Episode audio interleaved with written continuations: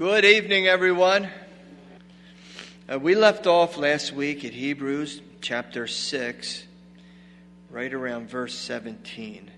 Not too sure how far we're going to get this evening because, um, you know, I, was going to briefly talk about Melchizedek, but I don't think so now. I think actually we're going to turn to the passage of Scripture and uh, kind of look at it. I think it's important for, especially Wednesday night. This seems to be more of a where we're really dissecting the word and we're making our observation and then trying, you know, with the help of the Holy Spirit to make interpretation and then again allowing the Holy Spirit to show us individually the application of it. We don't want to just kind of race through the Bible to say we we we've got and every pastor has a different way of doing things, you know, and. Uh, Joe has kind of switched up a little bit because of his Sunday evenings. He turned that into a prayer meeting rather, uh, verse by verse. So Sunday took a little twist for him.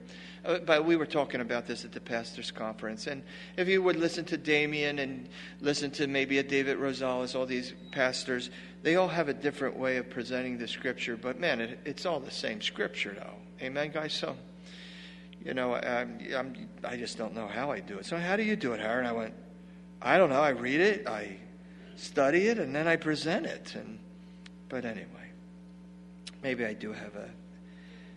Thank you. That's very encouraging.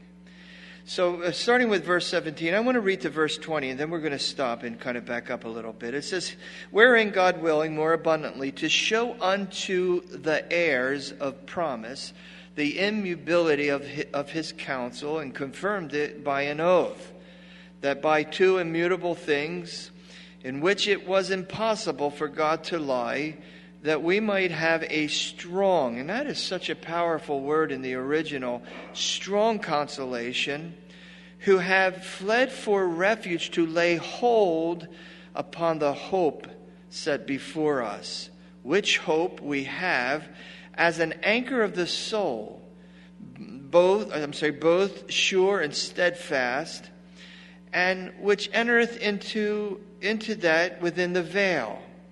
Whether the forerunner is for us entered, even Jesus, made a high priest forever after the order of Melchizedek. And uh, again, that's not the first time Melchizedek is mentioned here. It's also mentioned in chapter 5, I believe it is, yes, in verse 6, and then later on down in verse 10. It's a very interesting character um, wherein God willing more abundantly to show, uh, literally to show. Uh, it's something that he wants to exhibit. It, the word is show. That's what it means in the original. Something he wants to put on ex, exhibit, you know, uh, unto the heirs of promise. And now many uh, um, biblical scholars, commentators say that's uh, uh, pointing to us, heirs of promise.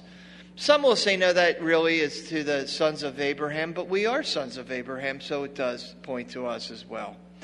Uh, the immutability, meaning just it's unchangeable. It you just it's unchangeable. It just it doesn't change.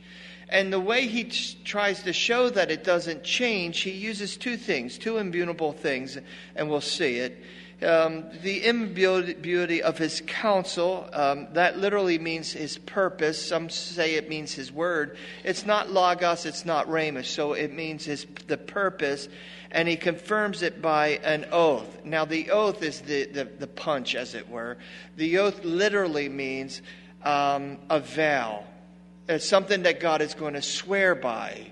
Now look, some get it confused. Well, well, God, why would God tell us not to swear in the you know in the, the, the commandment? Now he says, no, he's trying to make a point here.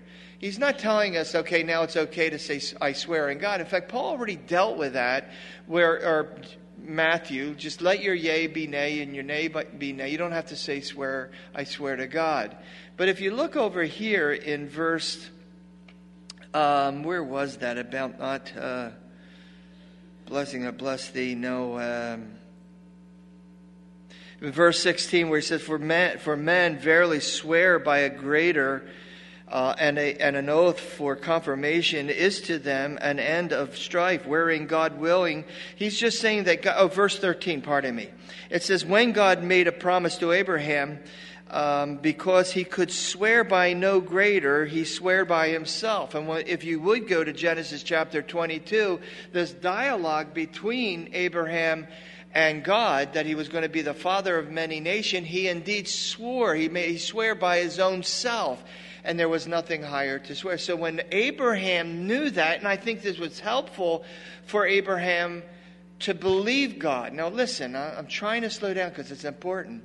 The reason that Abraham could believe so deeply with such strong faith is because of the statement that God made. It wasn't that this guy Abraham out of the Ur of Chaldees, he was a man of just faith. He did believe in this God. I, but it was because God swore to him to this promise, and he can't swear greater than himself. He couldn't say, I swear, I swear upon a stack of Bibles. The Bible wasn't even written then. You know, but he and that and then Abraham heard that. His faith was at a point where he just believed God. He didn't question him. Sarah did but Abraham didn't. And so when we read in, the, in Romans that Abraham believed God because of what God swore to him, it was accounted unto him as righteousness.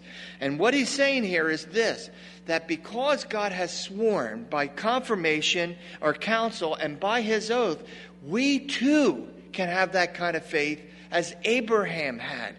Now, listen, this is why it's so important for you and I to have this, this truth.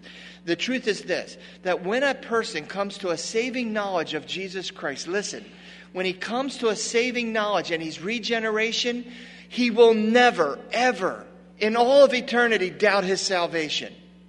So those who go, Well, I gave my heart to the Lord and I hope it worked, he was not saved. Harry, how can you say that? Because when you're regenerated, generate, listen, let me tell you something. When you bring somebody back to life, if you have to resuscitate them, they've drowned, you bring them back to life, and they're starting to talk to you, they are not doubting that they're alive. Am I right? It's, it's the same spiritual prayer. Now, will you grow? Hopefully. Will you stay a babe? Hopefully not. Well, you start to know the word and grow and you start you become more and more like him and you start to follow him. Doubt starts to dissipate. You start to grow more into faith. And the promises, look what he says, the heir of promise. Immutable thing. They can't change. And that's where Abraham was. Now listen, this is where Paul wanted the believers to be in, in Jerusalem the Jewish Christians that were gravitating back into Judaism, they weren't going further into Christianity, they were moving further away. And even last week, I tried to bring up an example by a, a Christian artist years and years and years ago who got saved and then went on air and he debunked, he said the whole thing was just an emotional trip. And he began to embrace another denomination. He goes, That's my hope that I'll have eternal life. And he just embraced, embraced something, a false, a false doctrine. Was he ever saved? Well, if I go by the scriptures, no. Did he taste something? Sure, he did.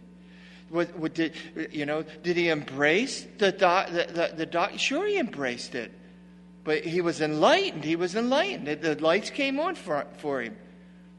But it, Paul, um, the author of Hebrews says, but once they've done that and they've turned away from that experience, there's no repentance for them.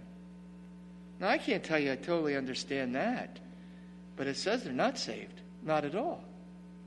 So, again, awareing God willing more abundantly to show, to put on, to put it on exhibit uh, the heirs of promise, the immutability of his counsel, the purpose, and he confirms it with an oath that by two immutable things in which was it was impossible for God to lie, that we might have a strong consolation. That word strong, mighty, literally means out of Mr. Strong's dictionary says a strong either in body or in mind, but of one who has strength of soul to sustain the attacks of Satan, strong and therefore exhibiting many excellencies. Listen, that whole thing about our light so shining, we're exhibiting something. And it isn't doubt. We're exhibiting the promises of God. Do you believe that Jesus died on the cross? Oh, yeah. Do you believe he was buried for you? Oh, yeah, I was there. What do you mean you were there? Well, the Bible says I was crucified with Christ, buried with Christ. I just spit on my Bible. Resurrected with Christ. And, uh, and I know. Well, how do you know that? Well, I know because there's something, there's something that bears witness in my heart that it's true. But then there was a promise. There was a covenant made. And, I, and I, I'm an exhibit of it. My life has changed. You see how this all looks? I get a little excited about this stuff. The consolation, right? The certainty, the comfort he says, he says, who have fled for refuge to lay hold upon the hope that is set before us. That hope. And by the way, that hope isn't just like, well, gosh, I hope. I hope, I hope, I hope. No, it literally means, and check it out, Wuest or Vincent and his word studies on this. It literally means this, guys. It means a biblical hope this a biblical hope. There's a witness of the Holy Spirit in your heart. You're reading the Word, and oh man, all things work out for the good to them that love God. And there's something that just bears witness in your heart. And then when the next time you go through a trial, maybe it's something like Deb's going through, you never doubt His love for you.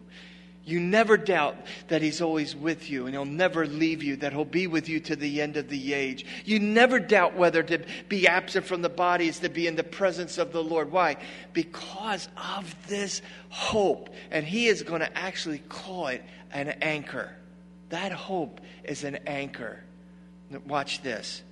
It says in verse, uh, verse 19, which hope we have as an anchor of the soul, both sure, steadfast, which enters into that within the veil. And when he mentioned the veil to these Hebrew believers, when he mentioned that right away, where did their minds go? Right to the temple.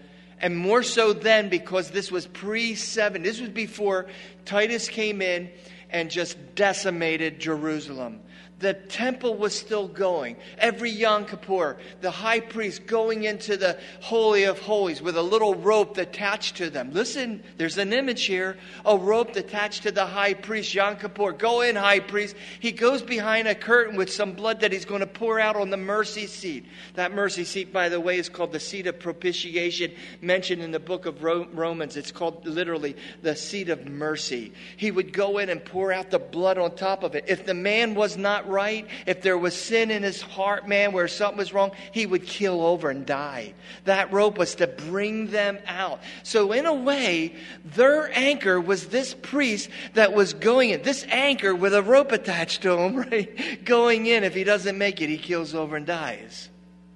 And he says that, but our hope, this anchor, is in God's promise it's in it's having this consolation, having this comfort that what Jesus has done for us, the death, burial, resurrection, that there should be no doubt. None, zero, nada, none. Well, I doubt, Har. It's a little condemning. Well, well wait a minute, Christian. You're, you're not doubting your salvation. Well, no, but there's a lot of other things that I doubt. I get that. I've been there, done that. Right? When, when my dear friend came down with that brain tumor, I gravitated right back to my granddaughter who had this, almost the same kind of brain tumor. And right away, that fear started to kind of generate, get bubble up again. And I, no. And started to doubt, can God do this? Sure. We all do. But we get through that, don't we? And we hold on to the, the hem of his garment, as it were. And we take the ride with him. Amen, guys? And we know, though, well, we have this sure foundation. We have this hope. And it comes from a biblical certainty of who and what and where we, we're going. Let's, a little, before we go, well, whether the forerunner is for us, entered, in, uh, entered, even Jesus, made a high priest, but after the order of Melchizedek. Now, before I get into this Melchizedek, um, again, mentioned in the Old Testament only twice there in, in Genesis chapter 14, then David will use him again in a prophetic messianic psalm, and that is Psalms 110. But I want to talk a little bit about an anchor because I had this image in my mind. I'm one of these guys, I love archaeology, and I get this um, biblical archaeology magazine. And I just love it. In fact, I think, Joe, you, you got me a subscription to it. And uh, I read all the articles, and some of it's bogus, you know, and some of, but some of it is really good. And I remember once uh, reading in a passage that um, they found these anchors uh, in a Sea of Galilee, and then they found more anchors off the coast of the Mediterranean Sea that dates back before Jesus' time period. And, um, and they, literally, they're, they're kind of stones, and uh, you could tell where the rope would go through the stone. And the stone, literally, would be used as the anchor to hold it in it. But you're on a lake, you really don't need an anchor as you can imagine it, you know, with the kind of the hook on the ends. Um, it's just a weight so they wouldn't drift off.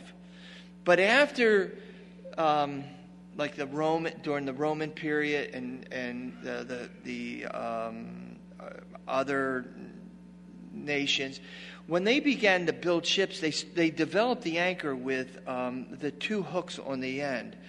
Now, I read this article, and again, I found it again, and Josh uh, turned me onto it this morning, where they believe they found the four anchors that was holding the boat. Uh, it was at Acts 17, where they set off the anchors with um, Paul the Apostle on it. How many of you guys remember that story in the book of Acts, right? They set anchors to make sure they wouldn't dash against the ground. Well, there would have been four anchors to try to keep that boat in. And they literally believe they found the four anchors. So I really went online. I want to find this and see if it's true. And guess what? It is true. But it isn't made out of a stone. It's literally made out of, uh, uh, somehow they were able to mix lead and some type of other iron. And there's a hole in the middle where the staff would have gone through it, the wooden staff. They literally found four of them. They were all in kind of a row where they would have held a ship together. And many people believe that is that now that is your biblical archaeology 101 lesson for today. But why do I bring that up? Because I started to think. I, somebody just gave me a sailboat. It's just tiny little thing. It's only like 16 foot long. And it has an anchor to it. And I thought, well, if you just wanted to stop, you throw the darn thing out. And that's how much boating I know about. And you just stop. Well, that's not completely the truth. You'll stop, but you might not, it might not be where you want it. And uh, so I kind of did a little bit more research and figured, no, I'm going to die out in the water once I launch this thing.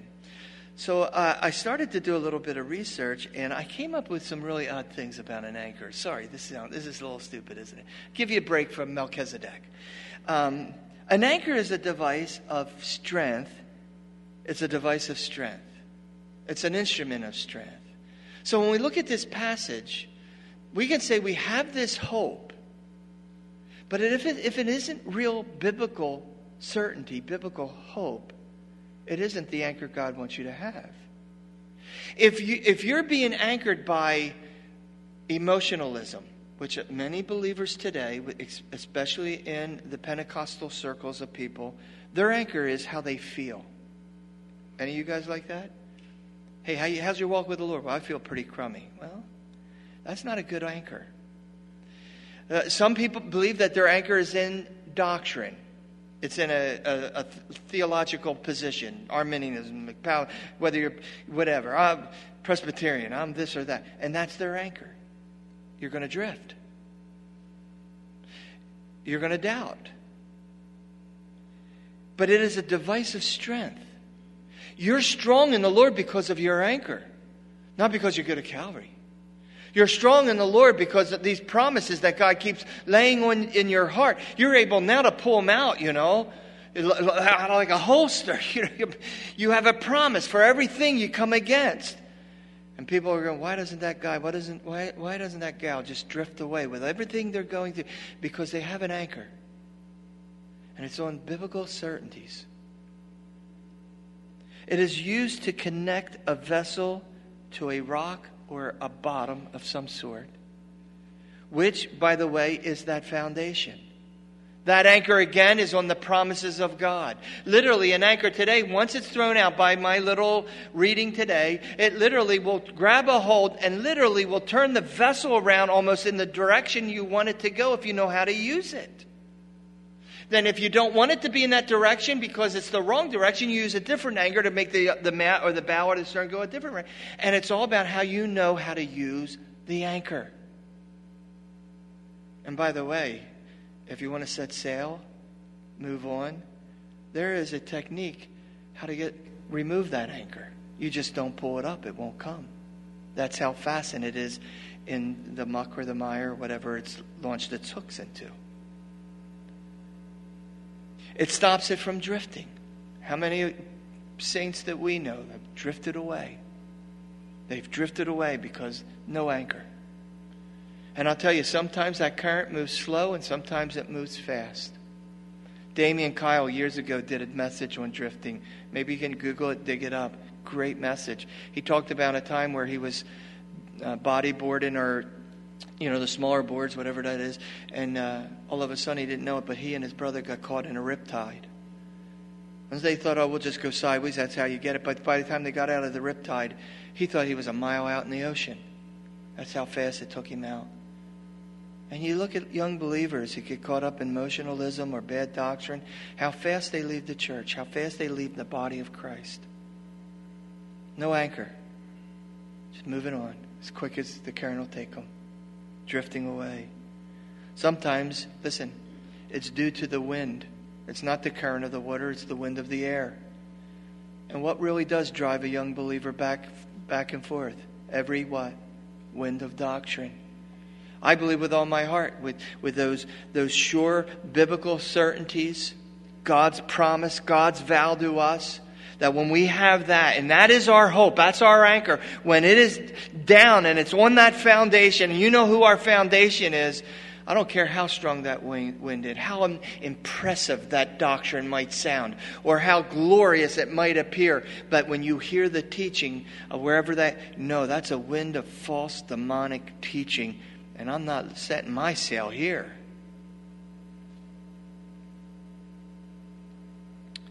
Also, an anchor keeps us from dashing on rocks.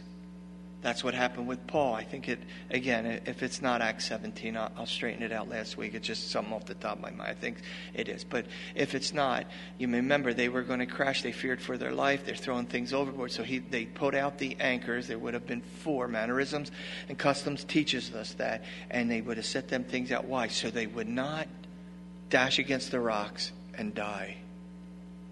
That's exactly what we need to do as believers so we don't die spiritually. So the, the first five chapters of Hebrews is not applicable to us. We've tasted.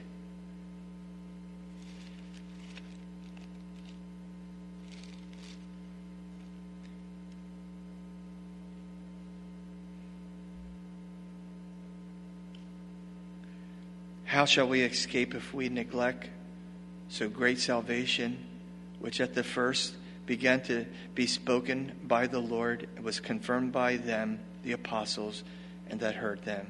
God also bearing them witness, both with signs and wonders, miracles, and gifts of the Holy Ghost, will to, uh, will to his own will. Listen, we all have experienced something from the Lord, but what's going to keep your anchor steadfast and unmovable is the promises of God, the Word of God. That's your anchor. Now, again, I think um, I better get off this anchor thing. Because the one thing he said, and I didn't agree with him, he says some anchors can be permanent or anchors can be um, temporary. And I, for the believer, there is no temporary anchors. Your anchor stays fixed. Amen? Amen. Now, who's this Melchizedek guy? Right? Back in your Bibles. Whether uh, the forerunner is for us entered even Jesus. Remember, the old entered once a year behind the veil. But Jesus entered, even Jesus made a high priest forever after the order of Melchizedek. Um, look, look, at verse, let me read down and uh, then we'll, we'll do a cross reference quickly.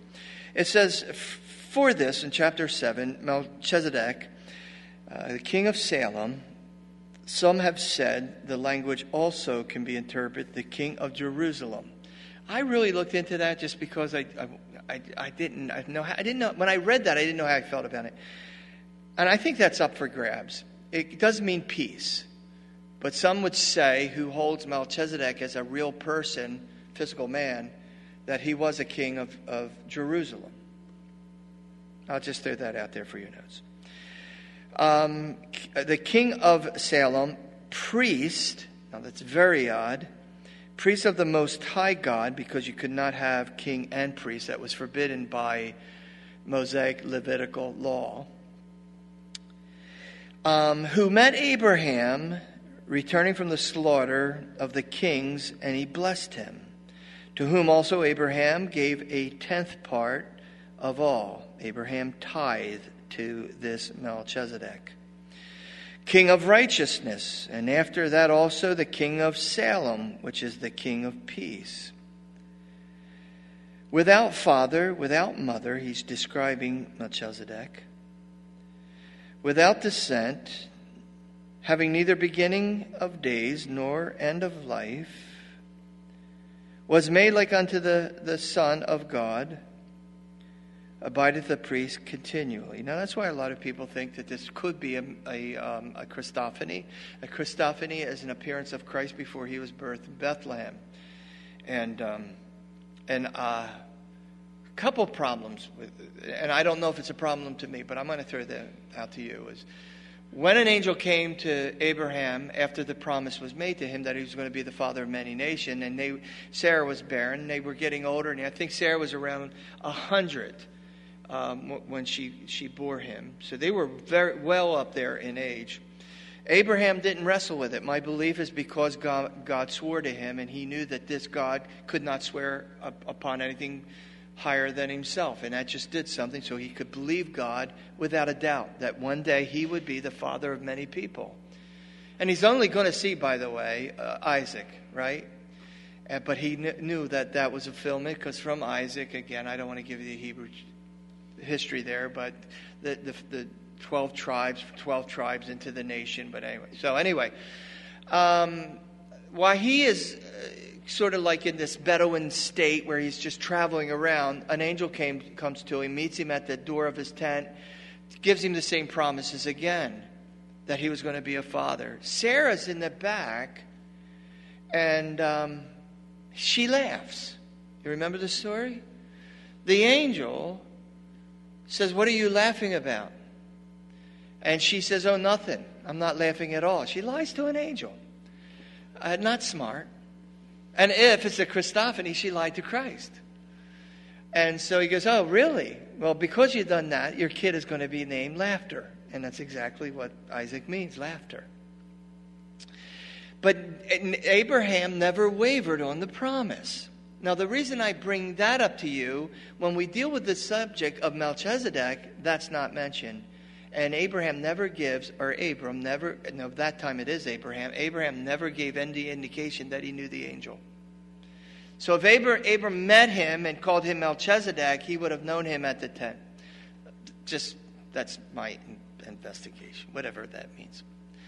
So, so, but what is all this? Why would the author of Hebrews bring this to light? Well, he's dealing with two different orders here. Don't forget now, we're in Jerusalem, where it's pre 70, the temple's going on, there's all kinds of priests running around. In the Levitical priesthood, that order of Aaron or the Levite priesthood, that was an order, which means no one from any other tribe in, in Israel could serve as a priest and that was and if you tried that was that was death right? There was something that aaron's sons did and, and eventually caused them i mean they were serious about this order. And for some for someone now the author of this book to say that this jesus is a priest but not the same order as aaron or levi man now they're all confused. Probably you're all confused. That jesus is king and priest. I'll touch on that in a second. But turn with me, I think I have time to do this. Go to Genesis chapter 14. And this is sort of like the rule of first mention, you know, um, uh, hermeneutical principle. Whenever you see it first mentioned, you really do need to put the brakes on a little bit and study it. And every time you go through it, you might get something different out of it. I, I need you to be a little patient with me as I stumble through these names. I was, I was thinking, I said, Lord, could you just show me how to either skip some of the verses or help me fake the names? But I'm going to do my best. And do me a favor, I'm a prideful guy. Don't come up and correct me. Don't do that. Tell Juan, Juan will tell me, and I can take things from Juan. No, I'm kidding. You can tell me anything.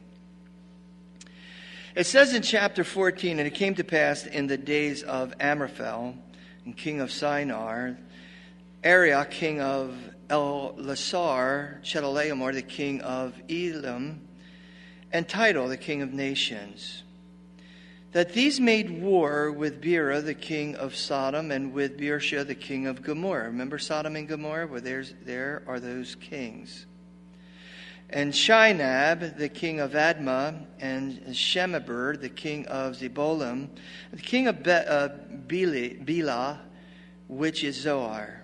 Now, all these were joined together in the vale of Siddim, which is the Dead Sea. That or the Salt Sea would be the Dead Sea.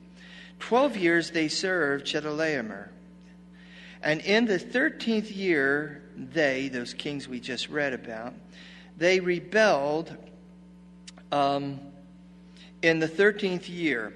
And in the 14th year came Chedorlaomer and the kings that were with him, and they smote the Rephaims uh, in Ashtaroth, Kiranim, and Zamzums in Ham, and Emans in Javacarathaim. Sorry about that, but it's the way it sounds to me. Um, by the way, let me just give you a side note because they're kind of strange names, aren't they? Um, it, it, when we went through Genesis year, uh, years ago, I guess, um, we talked about the Zamzuims, the Emans. They were um, strange. It was a strange race, and no one can really be certain what and who they were. It tells us that this, the, the sons of God came unto the daughters of men and apparently, demonic hosts, demonic angels, somehow had relations with physical women. The offspring of that were these giants. It's a great study if you want to try it. In fact, you can find archaeological finds to support this, like 13 foot doors with um, um, like two foot door hinges and beds that only giants would sleep in. I mean, there's a lot of interesting things there. And um, Goliath was one of them. So the, the whole, the art, but, but the, the struggle is they should have been annihilated during the flood, and we read about them later on in history. So there's a lot of interesting things and uh, and I might have had the answers back then. I just don't remember them. But anyway, Chedorlaomer, he's on a campaign uh, of his own, and he is going to uh, fight with them.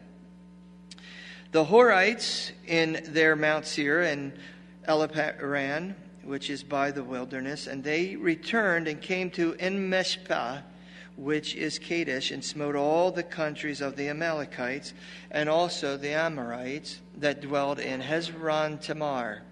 And there went out the king of Sodom, remember the two kings, and the king of Gomorrah, and the king of Admah, the king of uh, and the king of Bela, which is Zoar, and they joined battle with them in the Vale of Shittim. Now, really, these, these, are slime pits. So this guy was smart. Let's lure them in.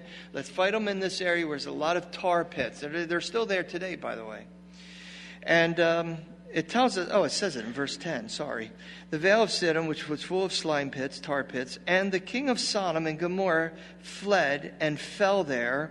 And so the kings got away, and that's important to remember. But most of them um, were killed in battle. And they that remained fled to the mountains. And they took all the goods of Sodom and Gomorrah and their victuals and went their way. They took, notice, Lot, Abram's, this is before God changed his name to Abraham, Abram's brother's son. So it's his son, and uh, his brother-in-law, who dwelt in Sodom and his uh, Sodom and his goods and departed. Now there came one that had escaped and told Abram the Hebrew, very circle it, rule of first mention. You really want to study. That's very interesting that it, says the Hebrew. For he dwelt in the plains of Mamre and Am, uh, Amorite, uh, the brother of Ashcol, the brother of Adner, And these were confederates with Abram in agreement. And when Abram heard that his brother was taken captive, Abram armed his trained soldiers, born in his own house, 318, and he pursued them to Dan. You know, every now and then, I, the scribbling in my Bible is unreadable because of the years, but I, I have this thing I can barely make out, and he says, I said this um, how bothered are we when we hear someone is taken captive, and how far would we chase after them? And um, where he chased them to is literally 120 miles to capture some or to get back someone who was captured. Anyway, just thought through that out. Verse 15 He divided himself against them, he and his his servant by night he smote them and pursued them unto Horbab, which is on the left hand of Damascus. And he brought back all the goods, and also brought again his brother Lot, and his goods, and the women also, and the people. And the king of Solomon, this is the guy that took off and fled to the uh, mountains, went out to meet him after returning from the slaughters of Chedorlaomer. And of all, the, um, and of and of the kings that were with him, and at the valley of Shaveh, which is the king's dale. And Melchizedek, here is our, our buddy here, the king of Salem, brought forth, this is very interesting, and a lot of people spiritualize this, and you sure can, but listen. He brings bread and wine. Now, what's that a symbol of? It's sort of like communion, isn't it? Bread and wine. But that was their main diet back then. That's exactly what they did. If you came into their, into their town, there was a center square, and the, the guy who was in charge, the mayor or the governor, he would bring you out bread and wine. A lot of people would like to spiritualize it and say, no, this is a sign that, and by the way, it's a sign of the first communion in the book, you know, the book of Acts. Hey, praise the Lord. I love it. I probably will use it one day like that. But I think maybe it's one of those far stretches. Anyway. Um, it goes on and it says he was a priest of the Most High. Again, king and priest. He blessed him, Ab, Ab, uh, blessed him, and blessed Abram of the most uh, of the Most High God, possessor of heaven and earth. And blessed be the Most High God, which hath delivered thine enemies into thy hand. And he gave and this is that uh, Abram gave him a tithe of all. Now, again, that's what exact. That's exactly what it tells us in Hebrews chapter seven, that this Abraham gave a tenth to Melchizedek. We're saying, well, what is the big deal? How are you dragging this out? Maybe not to you and I, but to a Hebrew, this would be a very big deal. You never gave a tithe to anyone except somebody out of the order of Aaron or a Levitical priesthood. He's breaking protocol. He is breaking culture. He's breaking policies and procedures here. Why? Because this other Melchizedek, who he's referring to, does not come from the order of Aaron, but a different order. And he is also a king and a priest. See, if you were, um, oh, maybe I'll wait till I get to back to Hebrews, but if you were a priest, you could never be a king. That was forbidden. But under the other order of Melchizedek, you could be. So we'll keep, we'll read down a little further. He gives him a tenth of all. The king of Sodom said unto Abram, and I really don't need to go any further, but I love this, this part of the story here. The king of Sodom said unto Abram, Give me the persons and take the goods to thyself. Remember, Sodom and Gomorrah fell, the kings lost everything, and you know, and so Abraham's given it back to him. He said, No, no, I just, you keep all the goods, sort of like for a reward or payment. Abram, Abram says to the king of Sodom, I have lifted up my hand unto the, uh, my hand unto the Lord and the Most High God, the possessor of heaven and earth that I will not take, he's made a promise, I will not take from a thread, even to a shoe latchet, that I will not take anything that is thine, lest thou shouldest say, that you would say, I have made Abram rich. I love a church that doesn't beat their people up. I love a church. It doesn't have to say we have great programs, um, we have great light shows, we have all this fangle dangle stuff, and man, people love to give, because then you would say, well, the reason they get that kind of money in is because of all this theatrical stuff. No, no. God said, I'll meet all your needs according to my riches and glory. And I almost, I love that about our church. I just do. Anyway, I don't want anyone to say, oh, it's because it's a certain place, it's in a certain location. Literally, I had a guy wanting to sell me a program how to increase our tithes and offering. I, no thanks. He says, Save only that which the young men have eaten, and that's sort of like what they were owed.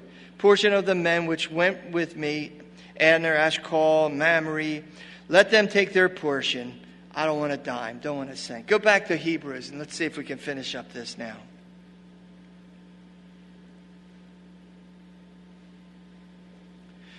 So we see this in Genesis chapter 14, the rule of first mention. This Melchizedek doesn't follow any Levitical, Mosaic, can't fit in within the, the, the Hebrew priesthood, but God establishes him as an order. Well, where do we get that? Well, maybe I made you turn too far. Go back to Psalms 110. Psalms 110.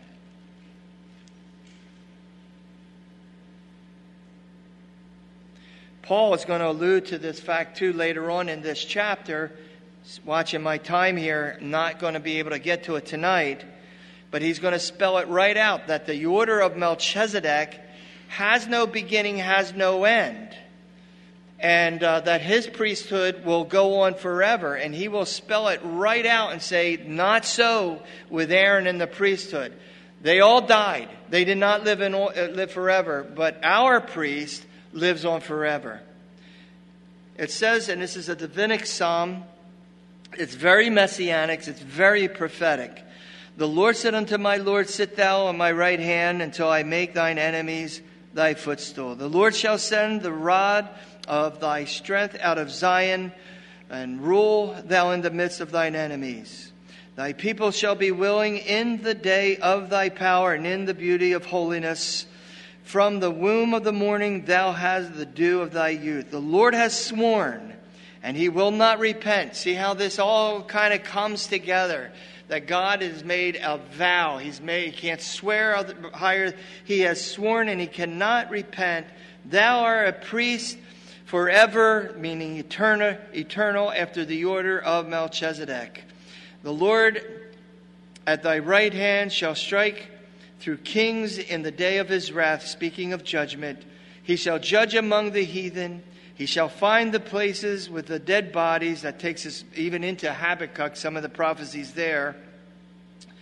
And he shall wound the heads over many uh, countries. He shall drink of the brook in the way, and therefore shall he lift up the head. Go ahead back to Hebrews now.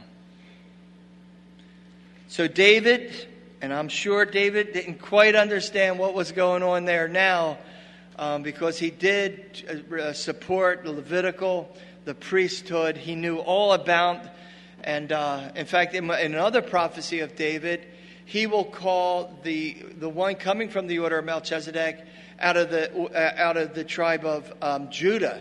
And that should just spark interest right away because, of course, um, they thought back way back that it would come from a different tribe. Okay, picking it up now in verse 1 For this Melchizedek, king of Salem, priest of the Most High God, who met Abraham returning from the slaughter of the kings, we just read this, Genesis 14, and blessed him. To whom also Abram gave a tenth part of all, he tithed to Abram, being first interpreted king of righteousness, and after that also the king of Salem which is King of peace, a father, uh, without father, without mother, um, without descent. There's no genealogy they could follow. Having end of life, but made like unto the Son of God, a priest, abideth a priest continually.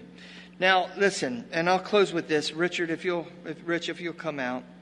Now, when we look at this next week, um, God willing, what we're going to see um, is that you could have king and prophet. David was one. David was a king, and we just read one of his prophetic psalms, right? So you could have a king and a prophet. You could have a priest and a prophet, Ezekiel was priest, but also a prophet. What you could not have, never have, is king and priest.